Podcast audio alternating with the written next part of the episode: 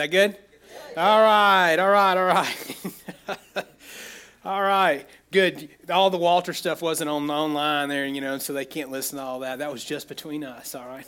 Um, so if you have your Bible, it's going to be in Ephesians chapter 4. We're going to look at verse 12. So we're talking about the job description that God has for us this morning. Remember last week we talked about all the offices or the roles that God calls people to within the church as leaders, all right? Everybody has a job. Remember this?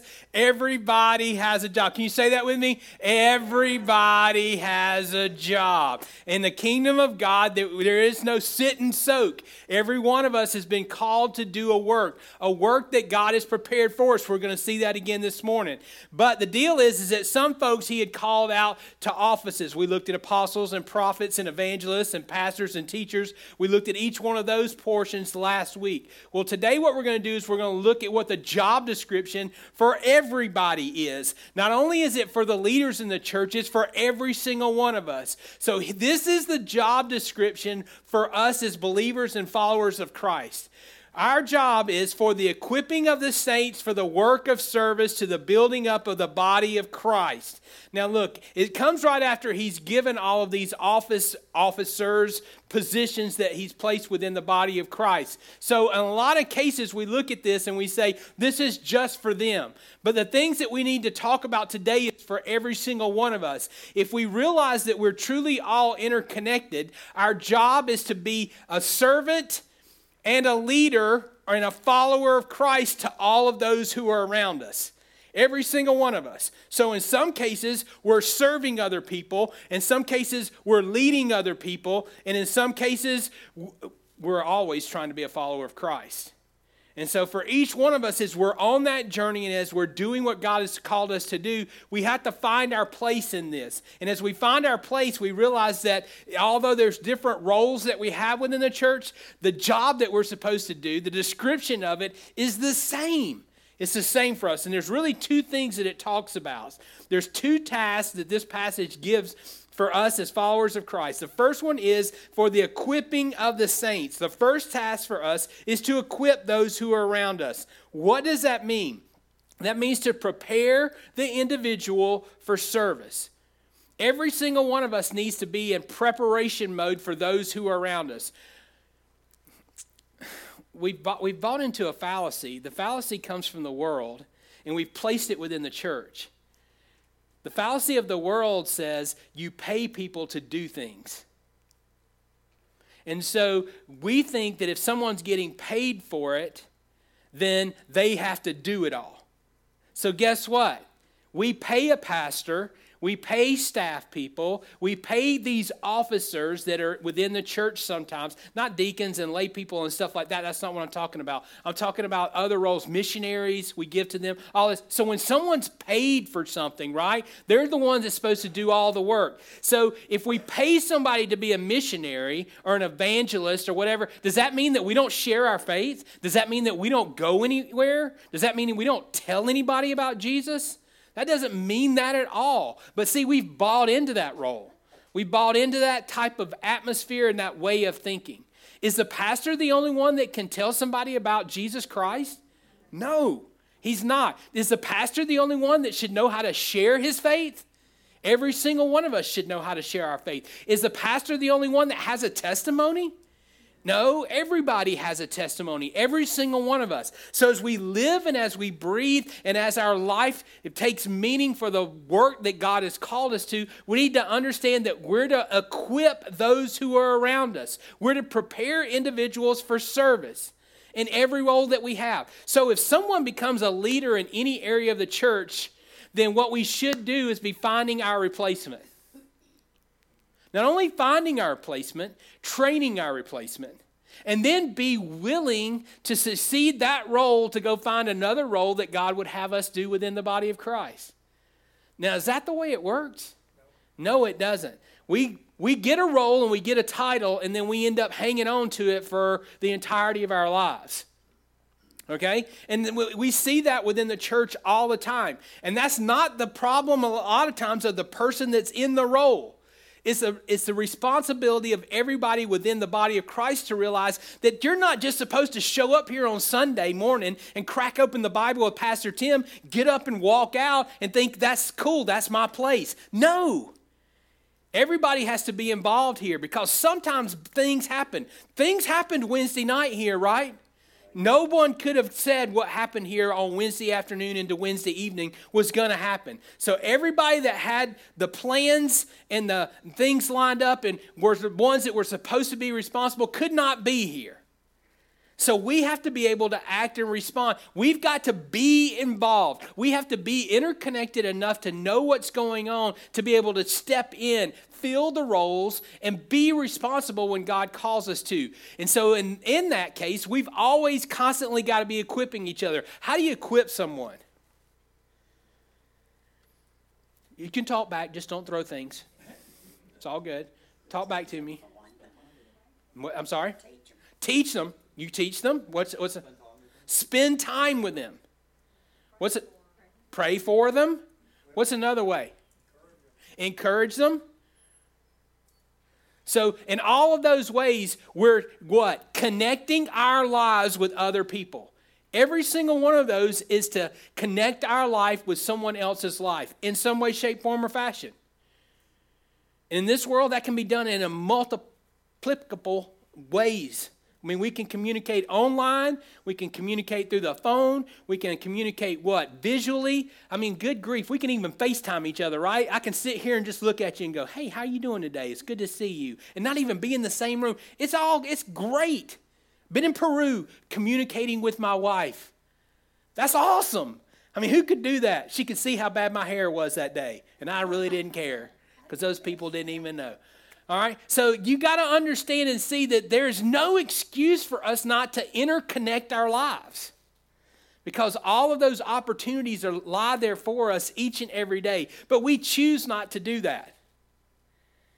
And because we choose not to do that, we're laying down one of the very tasks that God has called us to do. We're not equipping other people. So, guess what? When our time comes to step down and to give up that role, there's no one else there. So it goes away. Or someone has to assume it, and then we have to go through the whole point of training them, raising them up. God has called us to equip the saints, prepared individual for service. This is what he says in Scripture in Ephesians chapter 2, verse 10. For we are his workmanship, created in Christ Jesus for good works, which God prepared beforehand so that we would walk in them. Every one of us is on a journey. Sometimes you don't know where you're supposed to go until God gives you an open door and tells you what you're supposed to do. And once God reveals that to you, that happens at different times. And it's not always the same time for every person. So God is constantly raising up people to do things. And somebody may not even know what they were being raised up for weeks and months ago as God is revealing himself to each one of us individually, sometimes he tr- transforms and changes us into new areas and new places where we're supposed to journey and walk. You know what? That's what worship is really all about. Worship is so that we can come and commune here with God and God speak to us. And when he speaks to us, not only does he speak to us uh, um, physically through his word and through a pastor and a preacher, but he speaks to us spiritually in our heart. When, when someone tells you of needs within the body of Christ and things that need to go on, I would hope that God would pierce your heart and say, you know what? I need to be part of that. Because here lies a hole in our body of where we need to have someone feel that in a responsibility or a role to be able to minister to other people. Maybe I'm the one that God is calling to to step up. I don't know how to do that. Well, somebody does. So we need to find that God has prepared works for you. You must walk in them. And then Paul says this. Paul says in 1 Corinthians chapter 3 verses 5 through 9, he says, "What then is Apollos and is Paul, servants in whom you believed? Even as the Lord gave opportunity to each one, I planted, Apollos watered, but God causing the growth. So then, neither one of them, the one who plants or the one who waters, is anything, but God causes the growth. He who plants and he who waters are one, but each will receive his own reward according to his own labor. For we are God's fellow workers. You are God's field. You are God's building. Look at that. Now, let's break that down for a second. I'm going to use an example. I don't think she's in here anymore. Is Natalie even in here anymore? Natalie went back, didn't she? Natalie's 13. All right. So we said that we wanted people to come out and be a part of our worship team. A 12 year old at the time comes up to Elizabeth and says, Hey, I'd like to be a part of what's going on here. I'd like to be a part of our worship team. Now, Elizabeth could have said, You're 12 years old. That ain't happening. You're not old enough to make that happen yet. But what did Elizabeth do? Elizabeth took her under her arm. She gave her confidence, gave her roles, gave her responsibilities. And now, this morning, because of the things that are going on in our congregation, she's up there by her what? Self. And she is helping lead worship in this congregation by herself. So, she what? She showed her how to do it. She walked with her to do it. And now she is what? Doing it herself. So she has walked her through that entire process. If you were out in the world and they were teaching you how to do it, that's exactly what you're supposed to do to train somebody else to take your place in a job, isn't it? If Elizabeth teaches her how to play the piano, Elizabeth's going to be sitting in the crowd. And that'll be okay, won't it, Elizabeth? All right. So guess what? I mean, that's what we do. That's the whole picture of what the body of Christ is. But we like titles, we like positions, we like authority, we like what it means for us. And so what we do is we stop training other people. Paul says this Me and Apollos, we're nothing. God causes the increase. So if I'm a, I'm a pastor of a church, it is just unfathomable to me to think that you could not go on without me. You can go on without me. You went on without me for hundreds of years, haven't you? But we think that. We think we're irreplaceable. And in fact, the world teaches us sometimes in our jobs to make ourselves irreplaceable because then the company can't fire you, right? Well, that's the wrong aspect and the wrong way to look at this. Our job is to multiply ourselves out in the kingdom of God. What does it say here? Look at this. We're God's fellow workers. You are God's field. You are God's building. So look at that all and, all the aspects of it. You're a fellow worker. You're walking with God in the work that He has called you to do. You're His fellow worker. He's going to get the job done through you. That's how He's choosing to do it. Could God, could God just open up the skies and appear? He could. But He's not doing that. He says he, in the day and the age of the church, he's going to use us. So we're God's fellow workers. We are God's field. God is working on you, God is working in you. So at the same time that you are trying to help somebody else, He is also preparing you for the next work that you've been called to. And then He says, You are God's building.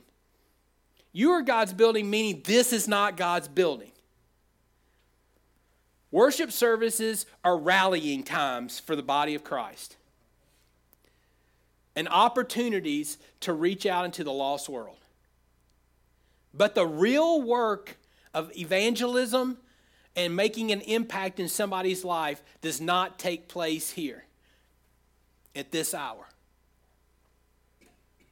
The real work takes place every other hour but this one.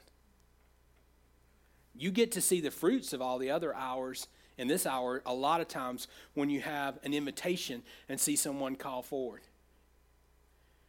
But I can guarantee you this that lots of plowing and lots of preparing of the field has gone into someone's life long before they ever get here. God is doing a work in them through somebody else or through the power of the Holy Spirit before they ever show up. One of my former pastors used to say that the 11 o'clock hour was the greatest hour of the week. And I love him to death. but I disagree with him wholeheartedly. Why? Because it's always 11 o'clock somewhere. Jimmy Buffett said it was always 5 o'clock somewhere, so it's always 11 o'clock somewhere, right? So it's always 11 o'clock. That means all the hours are, are good, right? And so, what's taking place outside these four walls is more important or just as important as what's taking place inside these four walls from 11 to 12. And by the way, I'm really sorry, I'm really over. It's already 12:40 right now. I'm just kidding. the clock on the back back there hasn't been done. I'm trying to go as quickly as possible, but it's going to be 1 o'clock before you get out of here today. All right. So then look what he says in Ephesians chapter 6 verses 13 through 18. Therefore, take up the full armor of God so that you'll be able to resist the evil day. And having done everything to stand firm, stand firm therefore, having girded your loins with truth, having put on the breastplate of righteousness, and having shod your feet with the preparation of the gospel of peace. In addition to all, taking up the shield of faith, which will be able to extinguish all the flaming arrows of the evil one, and, take, and put on the helmet of salvation and the sword of the Spirit, which is the Word of God. With all prayer and petition, pray at all times in the Spirit, with this in view. Be on alert with all perseverance and petition for all the saints. So he's telling us not only are we have the job of equipping other people, but we got to go out what? Equipped ourselves. You're never going to be able to fulfill what God wants you to do unless you are equipped yourself. Now, when you put on the full armor of God, every single piece of that is defensive except one. One thing is the offense the sword of the Spirit, which is the what? Word of God. The Word of God is your offensive weapon. Why? Because it is truth. Everything else you're going to need to defend yourself. You need the breastplate of righteousness. You need the helmet of salvation because they don't know Jesus. So you need to guard your mind and know you know what is right. You know in your heart what is right. They don't. So as they sling the world's arrows at you, you will have to defend yourself. But you have one offensive weapon, and it is not your sassy mouth. It is not your good wit. It is not your ability to be able to shoot back at people when they shoot at you. It is the Word of God. That's what you've got to use. So when you speak truth, you need to speak truth in love. Know what to say, how to say it, so that you will have the right word to say at the right time. That is the equipping part of this. You need to have on your armor so that you might be able to go out and defend yourself against the world, but so that you can also go out ready to what? Be offensive in the world. We talked about this, and I don't know if you talked about it in your Sunday school class, but we have to, the culture lives, today our Sunday school class lesson was Ephesians chapter 5 about how the world is. But then it says how we are to live. That is not like the world. So you are running counterculture. And the word tells us that you are a light. Our passages today told us that we are a light. When you go out and you shine your light out in the world, the world is a dark, dark place. Do you think everybody's going to run out of the darkness and go, Thank you, Brother Tim, for sharing the light with me? They don't. They run. They run from the light. You are counterculture. You must be ready to defend yourself. And if you don't put on your armor, you're going to get beat to a pulp. So be prepared. Be prepared to go out and equip others with the truth that is the Word of God. Be prepared to share your life and pour it into someone else so that that other individual may know how that God wants them to serve. So we have a job. The job is to equip the saints for the work of the service. And then the second part is this to building up of the body of Christ. The second part, the second task is edification, to build up the body of Christ.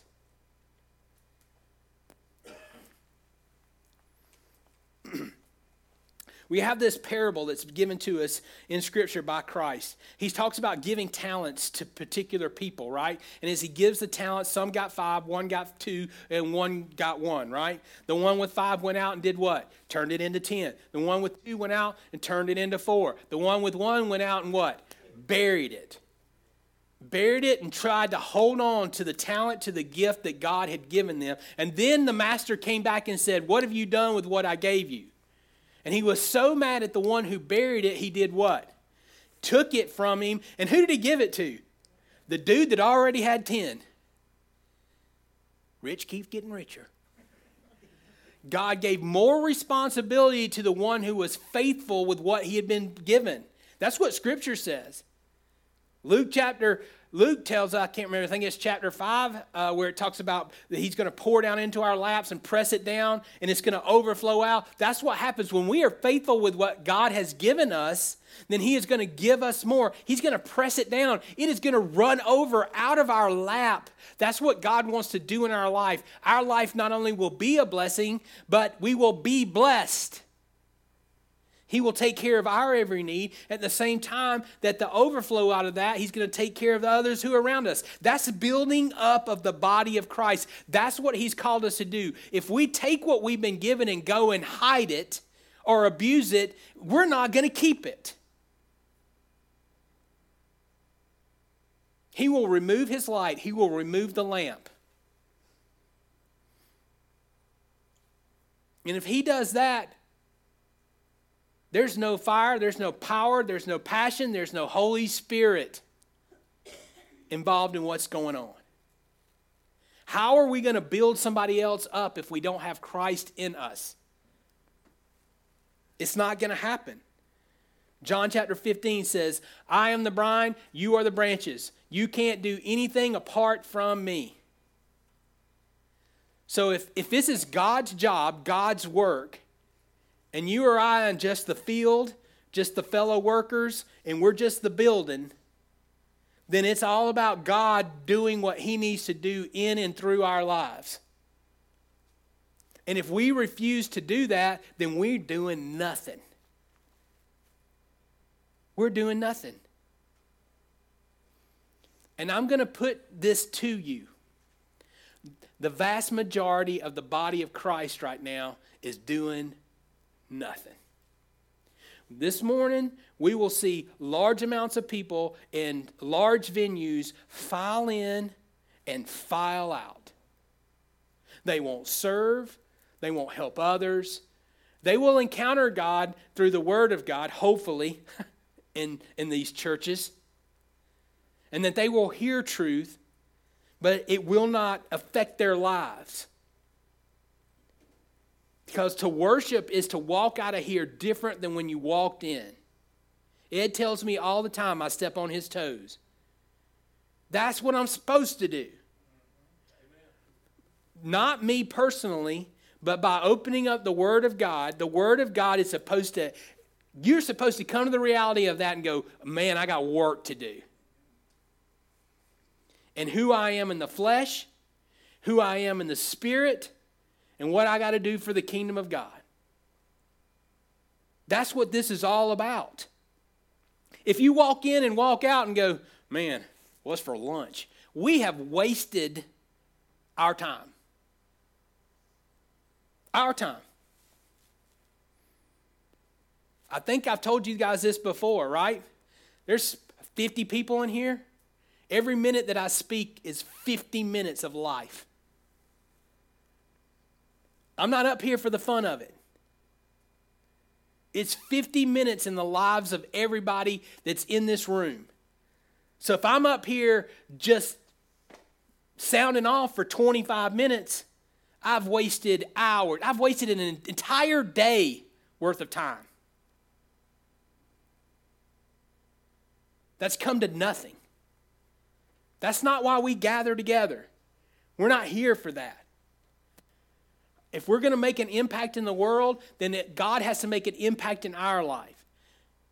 Moment by moment, minute by minute, God is working for that. That's what He's trying to do. The whole point and purpose of that is to what? the two things to prepare the individual for service and then to build up the body. God is making it so that He will increase in us and through us the kingdom of God. And that's not addition. The church is caught up with addition. We need one more dollar. If you give one more dollar, it'll make all the difference in the world. We need one more person. If we have one more person, it'll make all the difference in the world.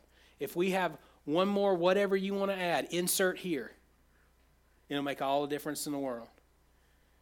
God's into multiplication.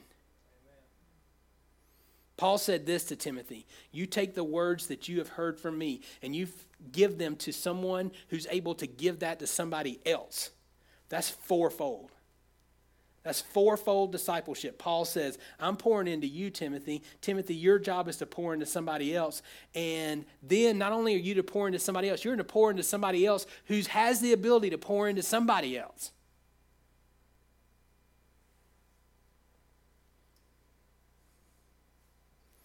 I'm going to use this. I know it's kind of crazy.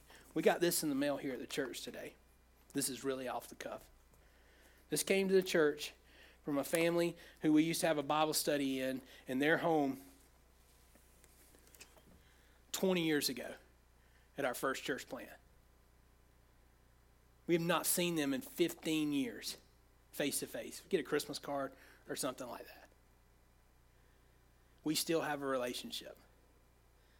The impact that we had together 15, 20 years ago is still what? multiplying itself out all these years later, and we have not even physically been in the same room in decades. God is God. We are not. I give seed to the sower. Your job is to sow the seed. This is the seed he gives us. It's not a glamorous job. It's not something that everybody's going to go out and say, whoo, what a great job God has given me today to be a servant to someone else, to pour into someone else's life, to give of myself to someone else who may not even appreciate it at the moment. But it's still what God has called us to do. And He's called us to do it with a smile. We're Chick fil A. When you go through the line at Chick fil A, what do they say when they give you the meal? You say thank you. And they go, What? Pleasure. My pleasure. It is, isn't it? It should be my pleasure to serve you. My pleasure to spend time with you. My pleasure to teach you how to teach, to lead, to guide, to grow others. My pleasure. I'm so glad for the opportunity in fact, Paul tells us that in Galatians, doesn't he? He says, make the most of every opportunity that you have to speak that this truth that he's telling us about in Ephesians to other people. He said, even more importantly, to when you have opportunity to do it with the brothers and sisters in Christ Jesus.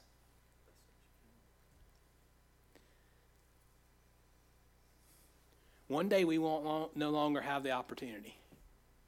I want to tell you something. She's not here this morning, but Miss Jeanette came up to me after church Sunday, and she wanted to say something to you.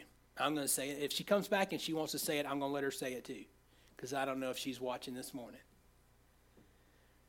But she says, Pastor Tim, please give me the opportunity to speak to the congregation. I said, What do you want to say? I said, You can say whatever you want to, but just tell me what you want to say. She says, Please let me tell them to go do what they can do while they can still do it, because one day they might not be able to do it. And she's thinking about her own physical well being and how she can't get out, how she can't drive, how she can't go, how she can't help somebody else. And the whole time that we were sitting here talking about that, she was thinking about, I need to be able to tell them so that they will make the most of the opportunity that they have before them.